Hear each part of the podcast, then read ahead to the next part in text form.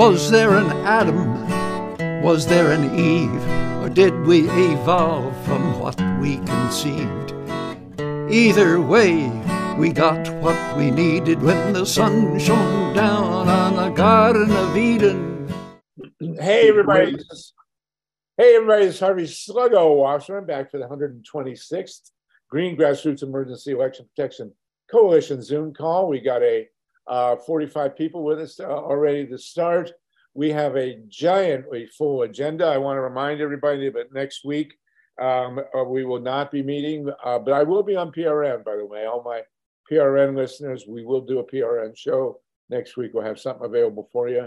But uh, all the live participants, next week is President's Day. Um, uh, George and Abe, uh, we will be celebrating their birth, and uh, we will not meet, but the week after we will meet. And we will have a new link. We're going to have a new uh, uh, a home uh, on Zoom that accommodates up to a thousand people, and um, um, we will be uh, easily gotten in that way. Wendy Liederman, uh, there we go. Okay, you, well, we'll try again next week. I told you. uh, it's good to see everybody. Glad to, glad to have you with us. We have a very very packed agenda uh, as always. Um, uh, I did very quickly. I want to mention that. I just saw a quote. Uh, we could we could have a very deep discussion about this later, but I just saw a quote from Barack Obama about U F Os, uh, where he admitted that there's a whole pile of stuff on file in the federal government that they can't explain. So uh, one, once they stop shooting stuff down, maybe we'll figure out what's really up there uh, in the sky. But uh, very interesting topic we will deal with at some point. We're going to start uh, with a quick report from New York State on new uh, voter le uh, legislation. We're going to go to Rachel um, uh, Coyle in Ohio to talk about. you couldn't. We now know. That, by the way, we got to thank Ohio, which has always been, uh, you know, a, a test market state, for establishing the price of a legislature. The price of the legislature in Ohio is sixty-one million dollars. So for sixty-one million dollars, you can get the Ohio legislature basically to do anything. And that's what we're seeing the trial in, in Columbus about. And uh, Rachel Coyle is going to fill us in on that. Uh, we're going to be joined by Paco from uh, Our Revolution, going to update us on, on what they're doing. Uh, we talk a bit about the adjunct union uh, movement, which is actually a very big deal uh, to someone like me and maybe some of you. I taught adjunct for fourteen years. And my pay didn't change in fourteen years. Um, uh, and I uh, never had any benefits except the ability to use the gym. So we'll talk about that. And um, we also will hopefully finally get to our discussion that's been billed three times on the use of the F word, meaning fascism.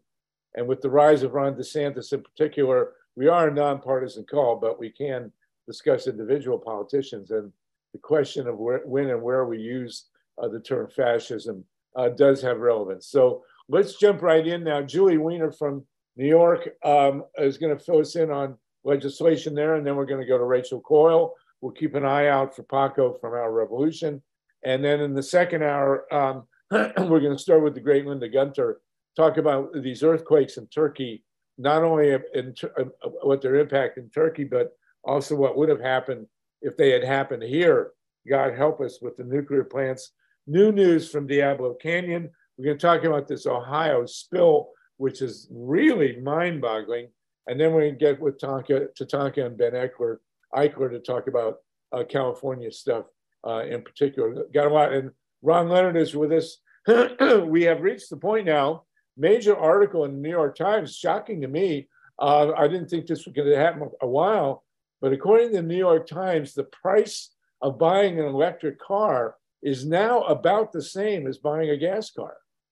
I mean, the uh, the technology has really flown ahead, and that's a very big big deal that I wanted to talk about with Ron Leonard, along with the again the ongoing question of changes in battery technology. So, uh, as usual, a, a very full boat. Again, we won't meet next week, and we'll have a new link in two weeks. But let's rock and roll here. Julie Weiner in New York. Uh, two minutes on. Uh, latest um, uh, uh, uh, legislation on voting in, in New York State, please. Hi. Julie. Yes. Well, the good news is that the um, the what we were calling the hybrid ban bill, which was has now passed the Senate twice and was defeated in the Assembly under the very strong influence of lobbyists for a voting machine company, um, has been resubmitted. Um, it, if people want to support it, uh, if New Yorkers listening want to support it, it's Senate Bill S two three eight five. So let the senators know that you would appreciate it uh, passing again. Um, and we're going to be, we'll be working to get it through the Assembly too. Um, it's more of an uphill battle, unfortunately, because of the lobbyist influence. They brilliantly hired a former um, leading Assembly member to lobby uh, against the bill, but at least it's been resubmitted. So we have a chance. We're trying to get the Senate to, to forbid, to ban the use of these voting machine of these voting machines that have You know, of any voting machines that um, count votes with barcodes or that um, slide your ballot under a printer after you cast it.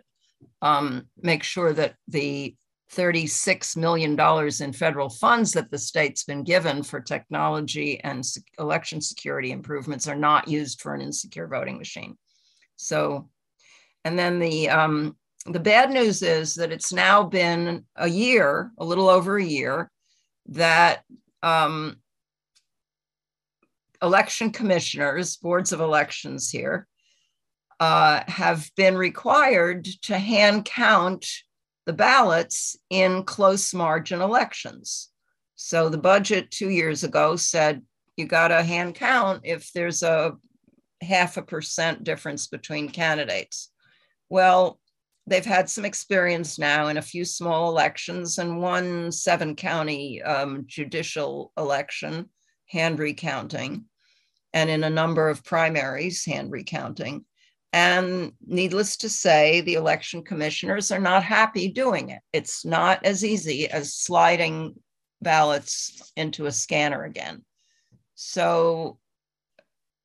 the legislature, to please the commissioners, had already um, eviscerated our audit law by, re- by allowing the, our three percent of voting machines audit to be done by um, um, scanners like Clear Ballots.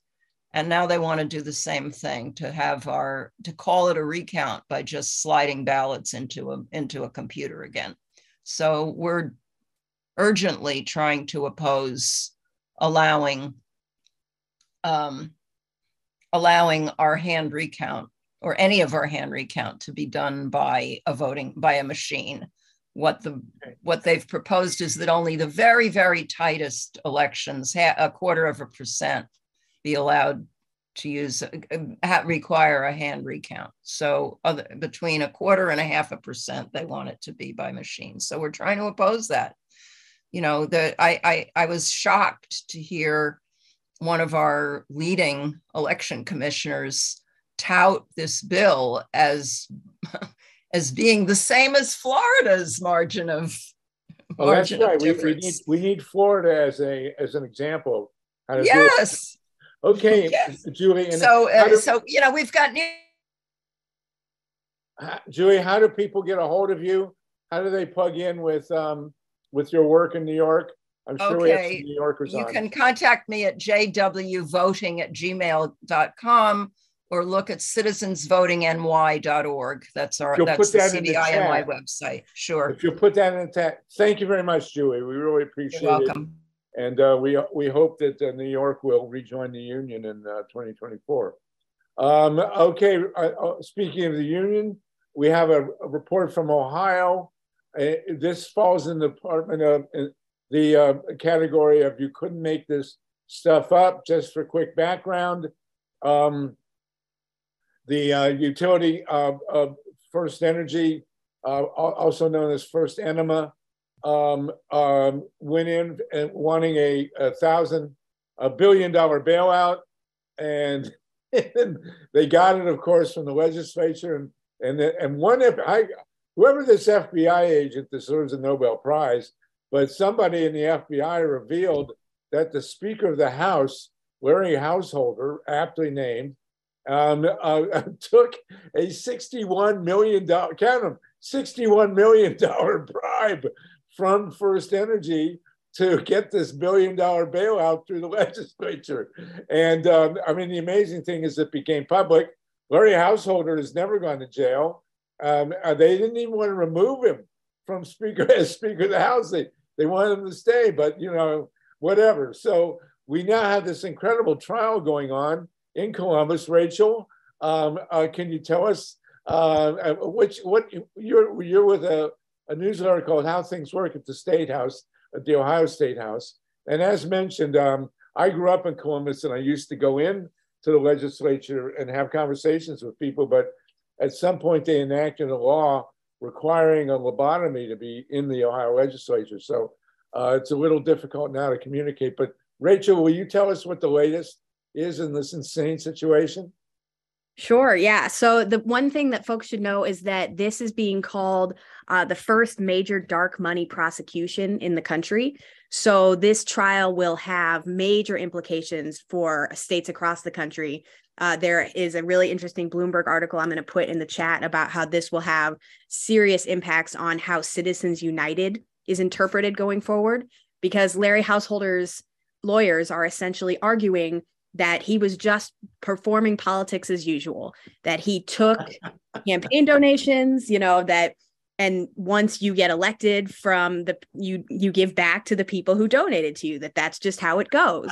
Um, and so it, that is a quite an argument to, to make, especially as we learn more, you know, we learned that First Energy and Ohio's utility companies were not only giving to Householder, they were directly lobbying and giving money, significant money, to all the major Republicans in the state. Governor DeWine is directly implicated, um, uh, Auditor uh, Faber, like everyone is is connected to this now. Um, Attorney General Dave Yost, uh, Secretary of State Frank LaRose, literally every major official in the state um, was connected to this this scandal.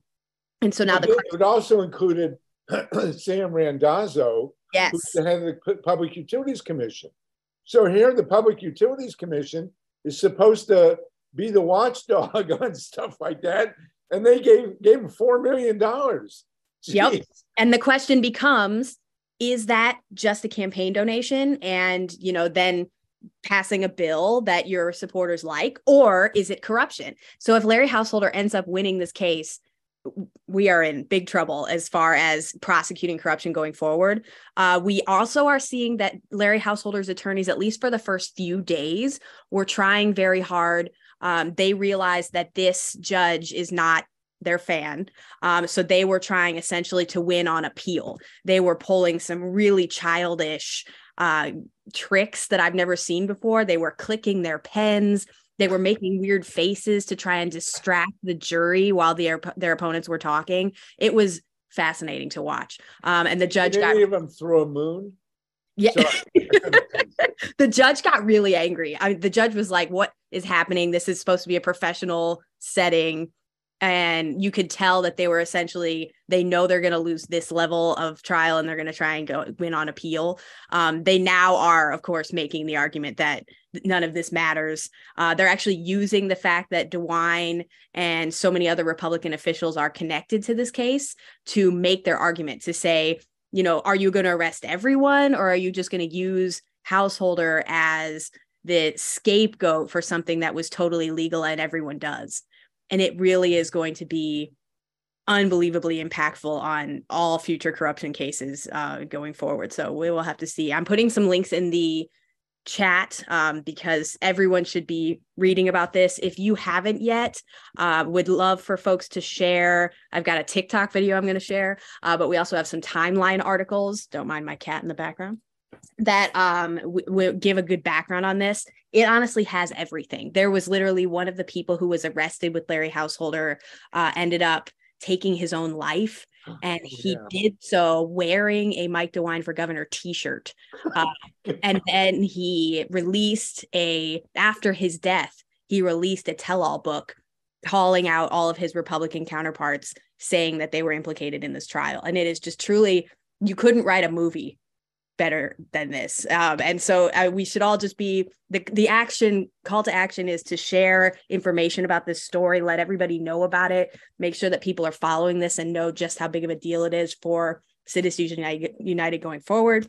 And uh, we'll keep you updated. I don't know how it's going to get crazier than it already is, but I'll let you know. Well, Lorenzo is, is going to talk to us about Peru. This sounds very similar to a lot of stuff that went in, goes on in Peru. But I didn't Householder use some of the money uh, to like fix his house? Yes, he used a significant amount of money, not just his house, but his a beach house in Florida. He fixed up a lot um, using some of this money. And his argument is, you know, It, it was connected to his campaign. It was like a relaxing spot for him to work from. Um, so, and if he wins making arguments like that, what won't count as just a campaign contribution, essentially? So this is a trial, basically. Uh, we'd love to play your TikTok, but we're going to be on the radio, so I think it's tough. Fair. But if you'll put your uh, chat link in there. So this is basically a trial to legalize bribery. Yes, if Householder wins, that would be definitely one of the, the outcomes. Man, jeez. um, Ruth Strauss, you want to jump in on this, Ruth? And Dennis Bernstein is with us, by the way, from K P F A. Dennis, you might want to meet Rachel here. Uh, uh, th th this stuff, this is This me. is great. Rachel, this is fantastic.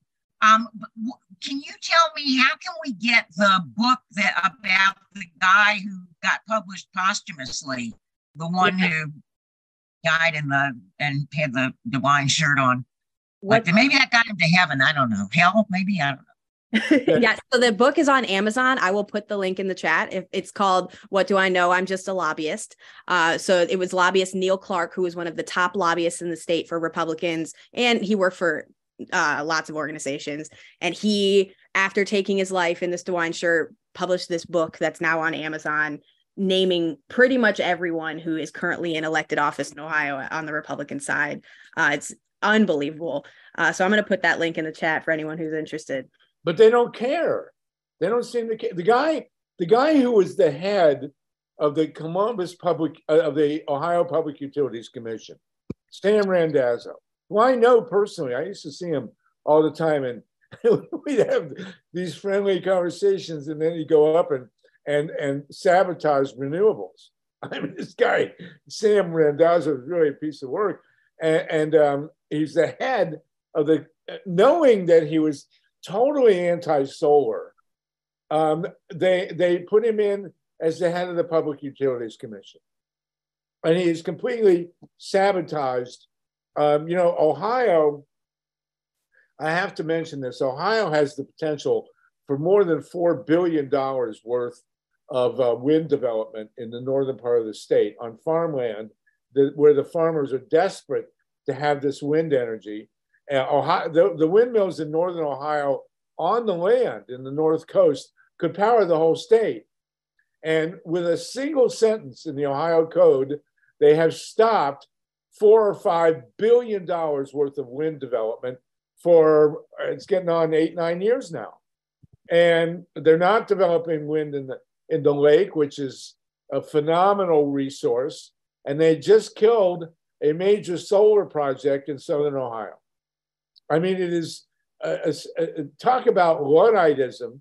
And these guys are all getting money, from, direct money now, from, from the utility company, which changed its name and fired its president, and that's about it. Right? Yes, they changed their name to Energy Harbor or something vaguely yeah. kind of like First Energy, um, which is going to make it harder to prosecute them. I also just put a link in the chat about, it's a, a grist link talking about the bill itself and how it harms renewable energy in Ohio, all the bailouts that it does. Um, and Ohioans are still paying for this. You mentioned that earlier. We are still paying in our increased energy rates, utility rates, uh, for this bill because it was never fully repealed. They passed a, a soft repeal that didn't actually lower anyone's rates or, or do much of anything at all. So they did not. So uh, First Energy waltzes in, hands sixty-one million dollars to the Speaker of the House, gets H B six basically passed, which, among other things, uh, subsidizes two coal-burning plants, which are ancient, uh, one of which is in, is in, is in Indiana. Yep. I mean, yep. Ohio ratepayers are subsidizing a coal-burning power plant in Indiana based on a sixty-one million dollars bribe from the utility company, and it has not been repealed. There's still, it's still being subsidized. Correct. After all this, I mean, God, you know, uh, living in Ohio became uh, really just hard to take after all those years. You know, um, uh, what what else is there here? Uh, does this have anything to do with the football team, or? I don't. Don't blame the football team. no, no, yeah, do we? Okay. Does anybody want to ask about this? Thank you, Ruth, for your question. Uh, Rachel, put put all the links, especially to your your TikTok, in there. I mean, it, it, it's staggering. And this is Ohio. And you have to remember that they just elected to the Senate. I, I'm sorry, this is nonpartisan, but this guy is just so loathsome. The guy they, they elected, to J D Vance. And that we'd have a really good senator coming up in twenty-four, Sherrod Brown, who I think would make a great president, actually. And he's got to run for re-election. And the state has just, uh, first of all, what, the gerrymandering in the state, voters, in, and this is really, really important to understand, and we want to talk about the use of referenda going forward. Voters in the state of Ohio passed overwhelmingly by referendum vote two, count them, two uh, laws against gerrymandering, which the legislature completely ignored. And, and then there were four or five separate rulings from the Ohio Supreme Court, which has a Republican minor- majority demanding fair districts in Ohio, and the legislature completely blew off the Ohio Supreme Court. And, and Ohio is now incredibly gerrymandered, and even after all that. Rachel, is that accurate? Oh, yeah. They just completely ignored Ohio's new constitutional amendment and basically dared Uh, the Supreme Court to arrest the governor and the members of the commission, and they wouldn't. Uh, so Ohio has even more gerrymandered maps now than we did before Ohioans passed that new constitutional amendment. Oh, God. I, so it's I, unbelievable. I, yeah. It is unbelievable. And the quality of the people in the legislature is abominable. I mean, you know, it's a, it's a tangible feel of deep disgust when you go into the Ohio legislature. I just even can't even, I, I have right to speak because I grew up in Columbus. I raised my kids in Columbus. And, you know, it, it's just an abomination. Dennis, Dennis Bernstein, uh, do you want to speak here on this? Yeah, oh, I'm just interested in doing the story on the radio. Um, uh, I, I'd like to hit this hard. Uh, I don't know if you, I don't know if you guys, I've already hit the uh, the spill. Did I miss that part? No, we're going to do it in the second hour. Okay, all right. The, the, the spill is another nightmare, but that's an environmental story. We want to kind of segue into that in the second hour. Okay, or, okay. But, I just wanted, because that is massive and as dangerous as all hell. And yes, it is. It's Rachel, what's the, are you the best person to articulate this for the radio? Because we would love to get you on. She's great. Rachel's great. So, I'd be happy to discuss it, or I can also connect you with some folks who've been working on this okay. issue. Well, maybe I'll get you and somebody else. That would be yeah, great. Sure. I'll put my email in the chat.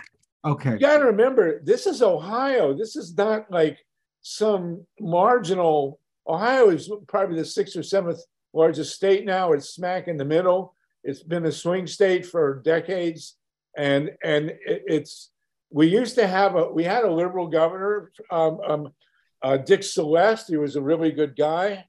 Uh, the only time I've ever been in a state house, actually, the governor of Ohio, this is decades ago, Richard Celeste, had been the U S ambassador to India. And he met Pete Seeger, the great folk singer in India. And um, Pete played downtown, and uh, the, he came back, and a whole bunch of us sat on the floor of the uh, governor's mansion singing folk songs. I mean, you know, if we did that today, they'd have to be in German. I mean, it's just unreal. So uh, I, this this breaks my heart, uh, uh, talking about Ohio like this. Uh, but there it is. And it's a huge, we, you now have a Ohio-Florida axis where the unbelievable a- happens on a regular basis. You know, we have a trial in Columbus, Ohio, of a speaker of a, of a state house who took a sixty-one million dollars bribe to stick the people of Ohio with a billion dollar nuclear bailout where they won't build windmills and where they're killing solar projects. And this is this is the United States of America in Ohio in twenty twenty-three. It's it's mind-boggling. Uh, Tatanka, do you want to speak on this, Tatanka? Well, Sluggo, real, real quick. We're expecting uh, Paco to come in at any moment. So okay. um, so we can go right back to Tatanka afterward if, if he comes in the middle. Okay, good. Thank you. I, I don't want to, uh, Harvey, you have what I'm going to say scheduled for hour two. I There is a link, though, so I just have to say stay on for hour two because the Koch brothers is just the tip of this melting iceberg. And as we follow the money from Exxon in Switzerland into the heartland of the U S A, this is a story that Romero uncovered a deal with the Swiss government to create a five oh one c three where they can dump everything, including their marketing budget, counted as nonprofit, and expect it, because I heard this in nineteen seventy-eight from a consultant at Stanford Research Institute that in the year twenty twenty, the oil companies are going to take over the entire energy. They're going to be pro-solar, and there will be these foundations pop up, greenwashed, labor-washed, women-washed, indigenous-washed, everything-washed. Tatanka, Tatanka, yeah. let, we're going to get to this in the second hour, and I can't wait to hear that. Nobody leave. But okay. we only have a limited time with Rachel. Hey, so can we... That's all I wanted to say. Thanks. Thanks, brother. Wonderful. Yeah, so my, my buddy Dave Saltman, uh, Dave, real quick, if you'll uh, uh, mute. When I was growing up in Columbus, we had a governor named James A. Rhodes. He was a mobster. He was a bagman for the mob. And he is the guy, this is the governor, he was a two-term governor. He was in there eight years. And he is the guy who set up the killing at Kent State. When, when, when Nixon wanted to rub people out for demonstrating, uh, and Dave Saltman, my buddy here, uh, Dave, you want to jump in real quick? Then we're going to go to pa Paco. Can you tell us what happened when you did an interview with, with James A. Rhodes? Sluggo, Sluggo, I just yeah. want to make sure that we're done, um, that Rachel's had a chance to, uh, to sum up. Yes, yeah, go ahead. Uh, Dave, give us that, then Rachel, sum up. Uh, this is just very brief, but just a little flavor about doing... doing journalism or business in Ohio. Back in the day, uh, I used to work as a, a reporter for Drew Pearson and Jack Anderson. And uh, I was doing a story in Columbus investigating the uh, Governor James Rhodes, who was a two-term governor. Excuse me, this sounds like, like we're gonna give it short shrift. Yeah, go ahead. Stick around and, and- He's and, gonna and tell us, in. Go ahead.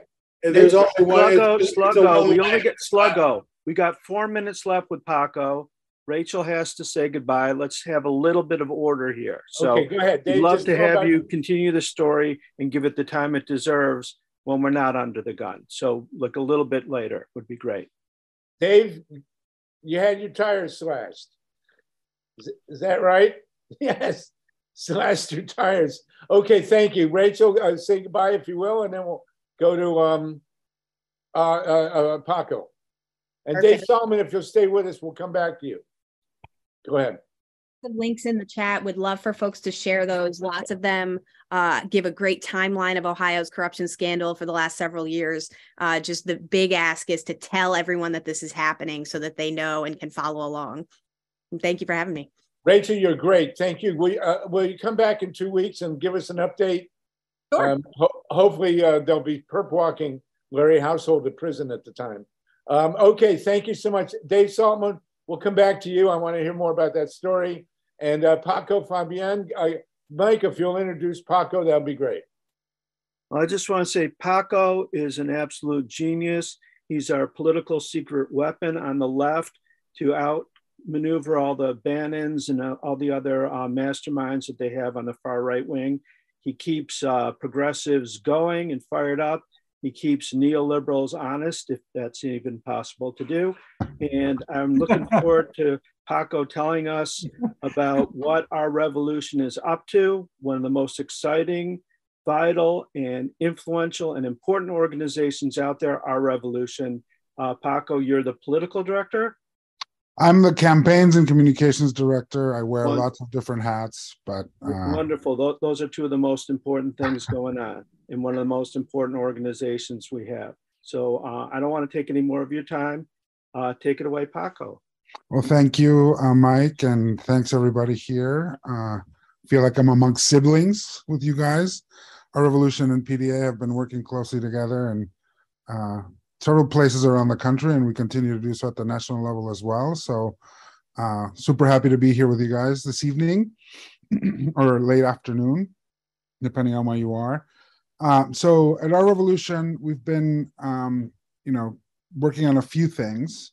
One is trying to, um, you know, we have a four-point plan of action, right, which involves uh, obviously growing the grassroots and growing our membership across the country, getting more people involved in, in fighting for progressive policies, uh, electing progressive champions, right? And we had a really good uh, run in twenty twenty-two. Uh, we got folks like Greg Casar from Texas into Congress, uh, Summer Lee, which you guys I think helped as well, um, and several others, right? Uh, we grew the the Uh, progressive bench in Congress by nine members, which is great, even though, uh, you know, the Democrats lost control of the House.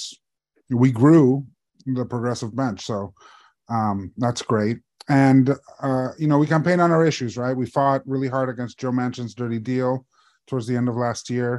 We were able to defeat it not once, not twice, but three times, uh, and we hope to continue doing that as we go forward. So all that is, is thanks to several of you who have helped us do that in Maryland and other places. So really appreciate the work that you've been doing uh, with us.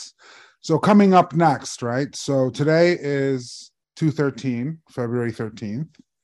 You know what else is two thirteen? Anybody? It's the federal minimum wage for tip workers. It's two dollars and thirteen cents an hour, which is despicable, horrible, unacceptable. And Uh, we've partnered with One Fair Wage, which is an organization that's run by Saru Jarayaman. And uh, we are working with them to try and raise, uh, eliminate the tip minimum wage in, in several different locations. Uh, tomorrow is, as many of you know, the hallmark holiday of Valentine's Day. And uh, we're going to have uh, activity happening in several different states uh, across the country. I'm putting it all in the chat right now. Uh, Baltimore, New York, Michigan, and Chicago are the ones that we're sort of anchoring. But there's activity all over the country where um, tipped workers are going to be going to either their state capitals to talk about why we need to pass uh, or eliminate leg- pass legislation that eliminates the tip minimum wage. Uh, or they're going to be doing events outside of the National Restaurant Association uh, headquarters in those states. I don't know if you guys got a chance to read a few weeks ago the New York Times story that came out, an expose on how the National Restaurant Association uh, basically forces food service workers to go through a safety training and has raised twenty-five million dollars doing that, and then turns around and uses some of those funds to lobby against raising the minimum wage or eliminating the tip minimum wage. So it's pretty despicable that they're using workers' own money to fight against them. You know, folks like Bernie and Elizabeth Warren, Jeff Merkley and others um, recently sent a letter to the National Restaurant Association calling on them to, um, you know, to stop doing this and, and calling for an investigation on why they're doing it.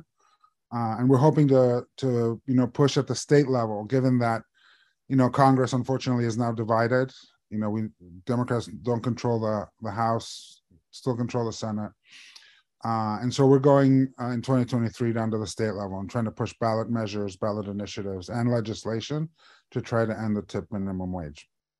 And speaking of legislation or the lack of uh, on the federal level, uh, we are also starting to develop uh, a plan to push Biden on executive actions.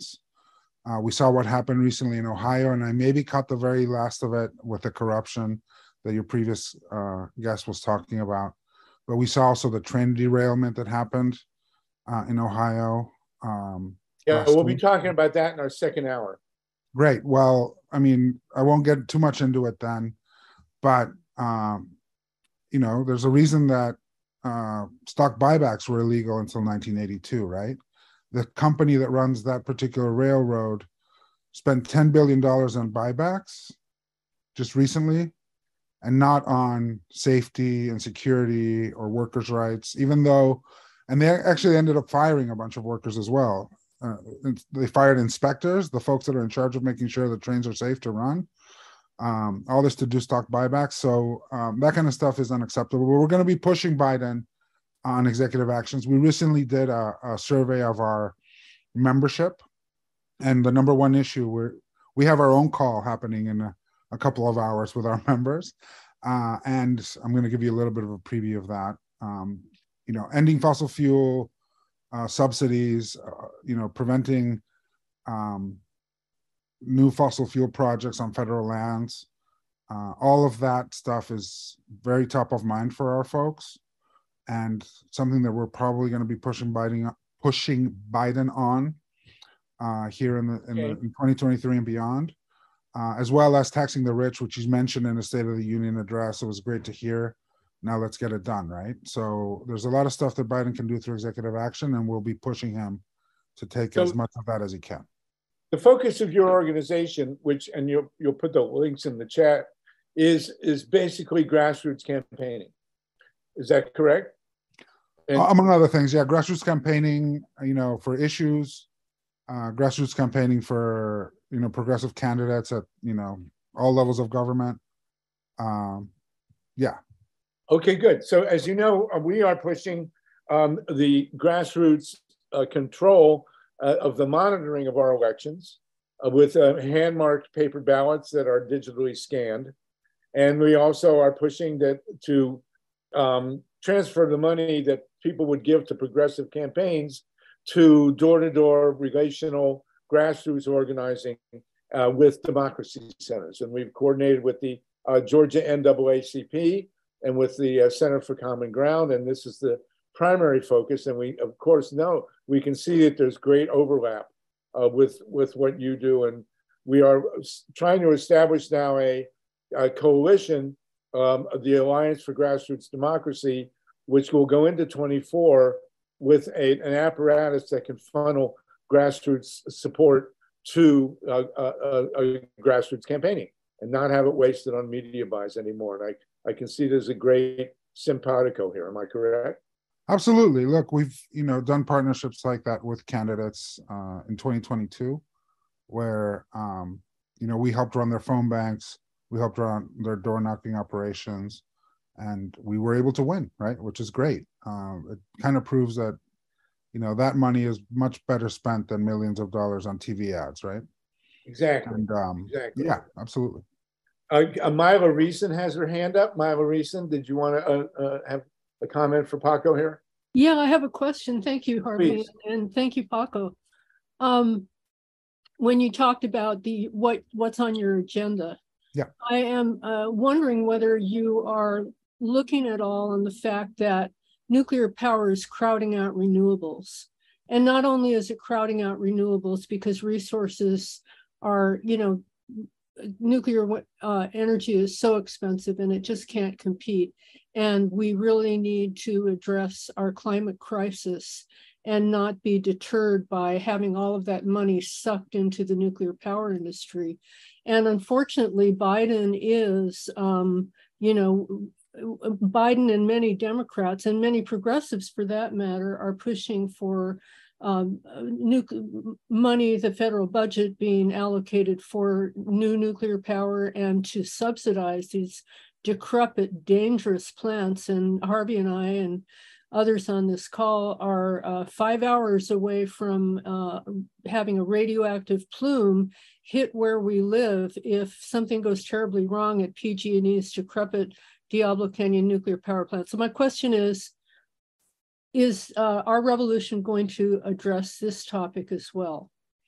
Well, look, I mean, I, I think I mentioned earlier, right? Uh, we've been pushing against Manchin's, what what even our our friends in Congress call, you know, permitting reform, uh, which is really uh, a ploy to, uh, you know, allow more fossil fuel, more nuclear energy projects to go forward, and in some ways kneecap Um, you know, renewable energy project, right? If you, I don't know if you got a chance to read the fine print or the bill that Manchin proposed, but, um, you know, there were uh, a very limited amount of uh, new permitting reforms for renewable energy, and most of the permitting reform that was going to be allowed was for fossil fuel and for nuclear. So uh, that's something uh, that's, of course, a concern to us and something we'll be campaigning for. And absolutely, look, I mean, our environment is in uh, danger. Our planet's in danger. Um,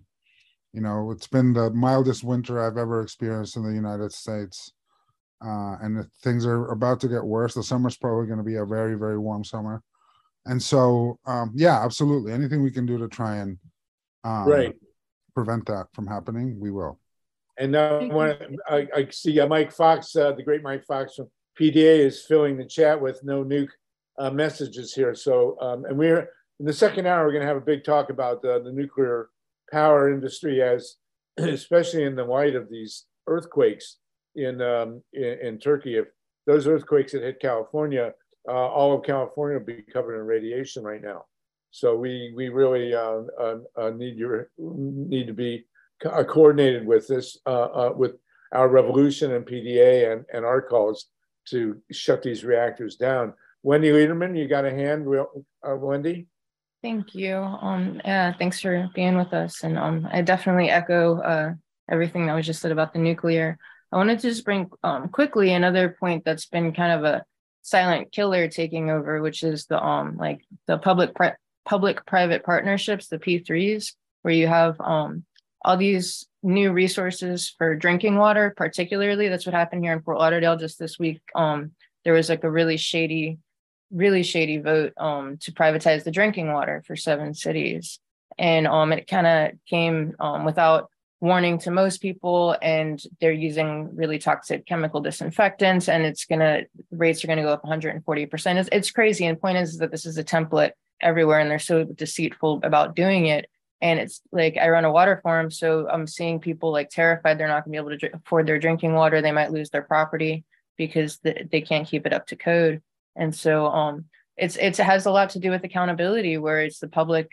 Vital public resources and assets too, like public land, are getting sold off to these multinational corporations. For us, it was Israel, and there's a lot of resources that the E P A just put out, particularly for drinking water and, and other things like that. So we're like the micro um, for the macro, but that's what's happening here. And um, I've talked about it a few times, and I was on Dennis talking about it too. Um, but these are just important things that I would really like to see highlighted. As much like the nuclear thing is is super important too, but just wanted to let you know that that's happening everywhere, where um, pretty soon people won't be able to afford basic things. So thank right. you. Another thing we wanted to uh, get, thank you, Wendy. Wendy's doing an incredible job on the ground in, in Florida trying to protect water. We want to think about, in terms of strategies, for once, you know, the progressive movement is a, a bit ahead of the curve here. We've got a year and a half to go to the election of twenty-four. And one of the things that came up last week, last week was the possible use of referenda to build a grassroots turnout, specifically on four issues. Um, uh, I'm sure there are others, but the primary four are choice. And we, we know that the uh, uh, abortion referendum had a huge impact in Michigan uh, in this last election.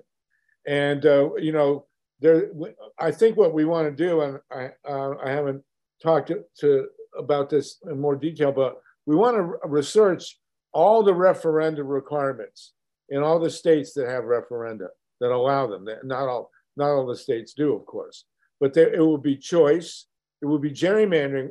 Michigan also had a gerrymandering referendum, as did Ohio. We just mentioned that the Ohio legislature is ignoring the, the wishes of both the public and the Supreme Court, state Supreme Court in Ohio, on gerrymandering. Uh, pot, you know, legal, all the legal, I think only one state has turned down a legal pot referendum, one or two. And, and uh, Medicaid, expanding Medicaid. So with those four referenda issues, you got the young people with the pot, you, you've got um, uh, women with uh, choice, you've got the older people with Medicaid expansion, and um, and people, all the gerry, all the anti-gerrymandering referenda pass. So what we want to start to research in the next, you know, month or two is where we could have these referenda and what the requirements are. Uh, we discussed it at, uh, last week uh, in one of the states, but we need to know this everywhere. And this, of course, might be something that Our Revolution would be interested in, in coordinating with. Look, we've I mentioned, right, that we are going to be pushing ballot measures in, yes. um, in several places, in several states around uh, eliminating the tip minimum wage, right? Uh, that's, right. you know, raising wages is something that our our membership is really uh, excited about, and uh, can certainly help, you know, with turnout. Uh, it's going to help, hopefully, in twenty twenty-three, but I think in several places we are get, trying to get it in twenty twenty-four. We're in the process of collecting signatures for those. Um, and we saw, you know, some energy around that uh, in California with Proposition twenty-two, which was the gig worker, um, right. you know, ballot measure in California, which uh, lost, but it lost because, you know, the gig economy companies threw millions and millions of dollars into trying to muddy the waters of what it meant. Uh, and we're yeah. going to have to deal with that, right? Whether it's with choice or any of the other uh, ballot measures or referenda that you mentioned, um, we're going to have to be very vigilant and be very careful about how we me message them and, and make sure that, you know, that message doesn't get muddled by the other side and their millions of dollars. Well, let's, let's, um, um, let's coordinate on that, because this is a year and a half strategy. But in general, we only have about a year in many cases to get the, and, and very large numbers of signatures. Right. So let's coordinate on that. We will be talking more about that in these calls. I did want to mention it here, and we'll be, and um, those are the four primary topics, but certainly minimum wage is going to be a big deal. And we had an instance here in California. We had a very good, Tatanka knows about a very good referendum we had here uh, that the governor, Um, uh, to take money to tax the rich, to do something for the public, and the governor jumped in and killed it. You know, just put all, everything he had into preventing the California uh, uh, uh, populace from taxing rich people. It's outrageous, and this, this is what we faced. No, no um, uh, mysteries here. We've got seventy-three people on the call. We're near the end of our session that's got on the Progressive Radio Network. Thank you, everybody, for listening. You want to see the rest of this a conversation, go to um, uh, grassroots E P dot org or Election Protection two oh two four. Paco, is there anything else you want to throw in? You've got all your contacts in the chat, right? I haven't. I'll put them in right now. You can reach me at uh, Paco at Our Revolution. I'll put my email there. And, and we've got Mike, Mike Fox in the chat from P D A, which is great. And uh, uh, yeah, no, just thank you for everything you guys are doing. Um, for for all the work we've done together uh, over, you know, the lifespan really of Our Revolution, which will start in twenty sixteen. So I know P D A has been around uh, much longer than that, but really appreciate uh, being able to work with you guys on all of these issues, and look forward to seeing you guys at the barricades soon. Great, great, great. Paco, I think we have a question for Frank Morrow. Then we're going to get a report from Lorenzo in Peru. But um, um, Paco, uh, Frank, did you want to ask Paco something? Um, yeah, yeah, I did. I just wanted to uh, let him know that um, the um, referendum on marijuana, that is the legalization uh, for recreational purposes here in Florida, is on track. Uh, they organized themselves back in September of last year, and they've already gotten enough signatures to where they can get it to the Florida Supreme Court. The Florida Supreme Court has to review it and determine whether or not it meets the requirements uh, to get it onto the ballot. And if it does, uh, then they have until February first of next year to get all of the signatures that they need to put it on the ballot for November of twenty twenty-four. Now, there's a, a little bit of a hitch in this, is that uh, uh, we have a Uh, an attorney general, Ash, Ashley Moody, uh, who um, has to be notified by the Secretary of State that this has actually happened. And then they've got thirty days. She has thirty days to notify the Florida Supreme Court. And then it's up to the Florida Supreme Court uh, to go ahead and schedule, uh, you know, oral arguments, uh, you know, to go ahead and uh, have the issue heard before the court. And uh, that's and you can be sure that there probably will be uh, opponents to this. So therefore, you know, they have to allow for time for for that, and then hopefully they'll get the signatures in time for November twenty twenty-four. But what would be good is, in connection with all the other referenda that we're, we're going to be talking about eventually, is that if we could work in coordination with what these folks have been able to do already, um, so that we can maybe even go back to the same people that have signed this particular petition and get them to sign the others, because I think there's a lot of common interests, you know, in what they're doing with what we're doing. And that's all I, remember, I have to say. I'm sorry. Thank you, Frank. I think what we're going to do, Frank, and that's great information, is in the coming uh, session, I want to remind people we're, we're not going to meet next week. We will meet in two weeks. We will have a new link. You may want to update your Zoom, as Steve points out in the chat here. Uh, Zoom um, has been updated on February sixth, so everybody needs to know that. I think what we'll do, and Paco, if you'll join us uh, in, the, in a few weeks, we'll, we'll have a session just on referenda and, and go state by state and make sure that all the grassroots organizers know what the requirements are, and, and maybe we can really build a strong phalanx of, of in, in key states of referenda upcoming that will have an impact. Man, that, that's a major strategy. I remember in Ohio, we used to, every every few years, there'd be like the group of stoners would get together and say we should have a referendum, and they could never get it together to go out. Always too stoned to go out and get signatures, but that's no longer the case. So we're down to business here. Paco, great to have you on with us. Thank you so much. And we Thank you we, all, and uh, look forward to seeing you guys soon. And Paco, we, real oh, quick, Justin, could, you, could you give us the, uh, the, the website for Our Revolution? Yeah, sure. Our, it's just our revolution dot com. Uh, I'll put it in the chat as well. Make sure I spelled it right. There you go. Thank you so much, Paco. We look forward to hearing from you again in a couple of weeks.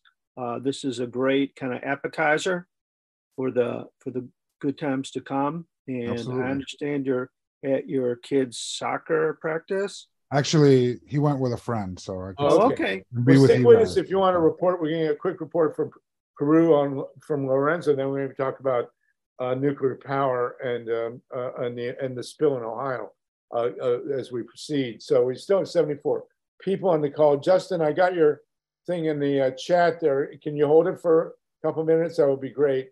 I do want to give um, uh, Lorenzo a chance to update us on Peru. And then we're going to be joined by Linda Gunter and talk about the quakes in, in um, Turkey and what they say about nuclear power. And we'll do the spill in Ohio.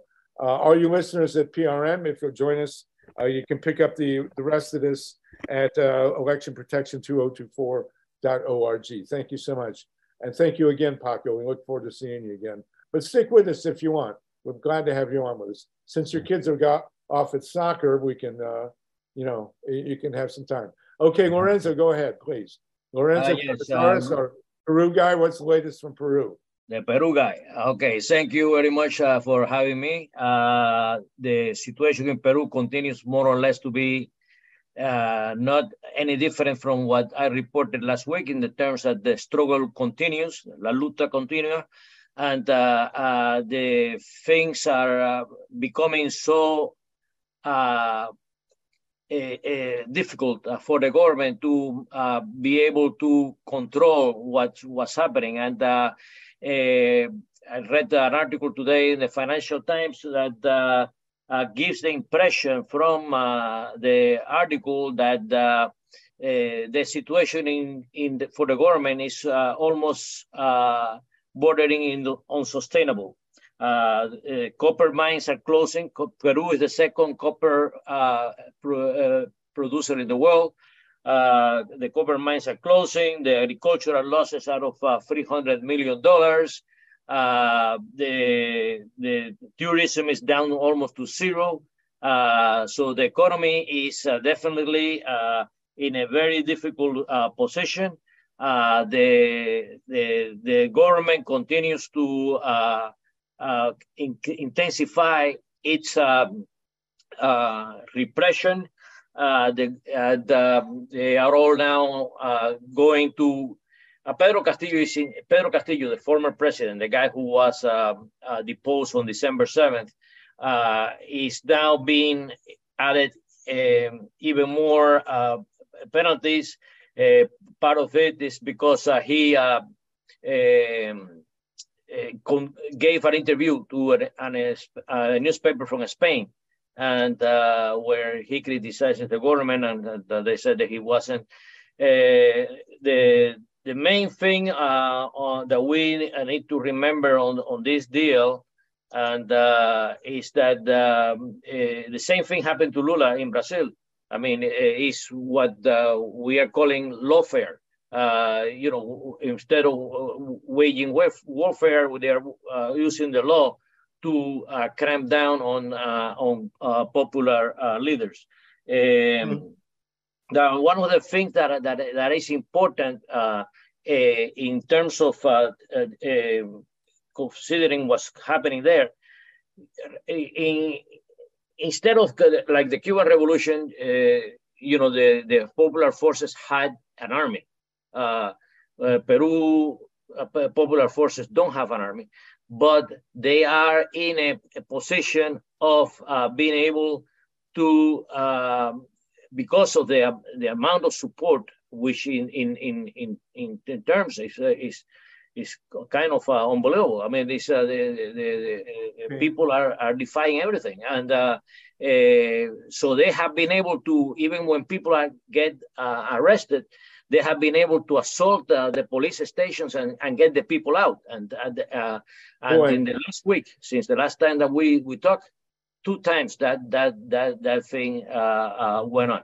Uh, so okay. um, again, I have said before. Uh, to me, uh, this is the ultimate class war, uh, using racism as a tool uh, to be able to uh, convey a, a masses uh, of people. No, not too different from uh, what we have seen in other places.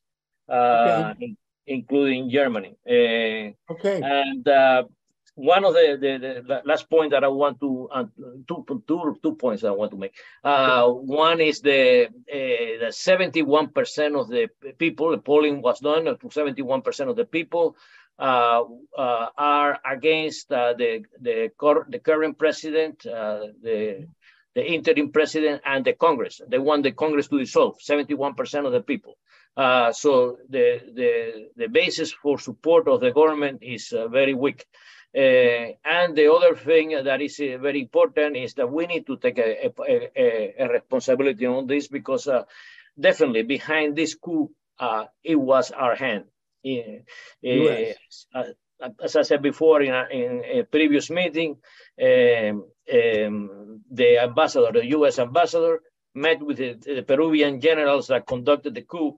Uh, uh, the day before the coup happened, uh, uh, that was no coincidence. That was, uh, um, and I have been putting in the chat uh, a petition that Code Pink has put together uh, uh, to uh, protest the the repression going on in Peru of our government uh, to take action, and uh, this came from. Uh, an action that took place in Congress. Uh, some of the progressive people in Congress uh, uh, have uh, uh, sixteen of them, uh, twenty-three of them, twenty-three of them uh, already uh, had spoken uh, in the need for the U S government to to uh, uh, suspend all kinds of uh, relationships uh, with Peru, so it doesn't give credibility to the Peruvian uh, government. Thank you, Lorenzo. Thank you also for having me with your group recently. It was a real uh, privilege to speak with you. Your stuff from Peru is really, really, it's amazing that they're at this level now where, where the public is overrunning jails and, and freeing people. And it's no, I have seen no coverage whatsoever no coverage. in the New York Times or any of the American media. I mean, yeah. it, it's mind-boggling to me that a revolution on this level uh, could be going on and not being covered at all. It's amazing. So we, and as you say, it's a major copper producer, Peru, but we will, we will see what happens, but uh, please do keep us uh, posted, if you will. Okay. Okay. Uh, it's thank a pleasure you, to be here with you guys. Thank you very much. And thank you for attending our meeting the other night, Harvey. Was there an Adam? Was there an Eve? Or did we evolve from what we conceived? Either way, we got what we needed when the sun shone down on the Garden of Eden.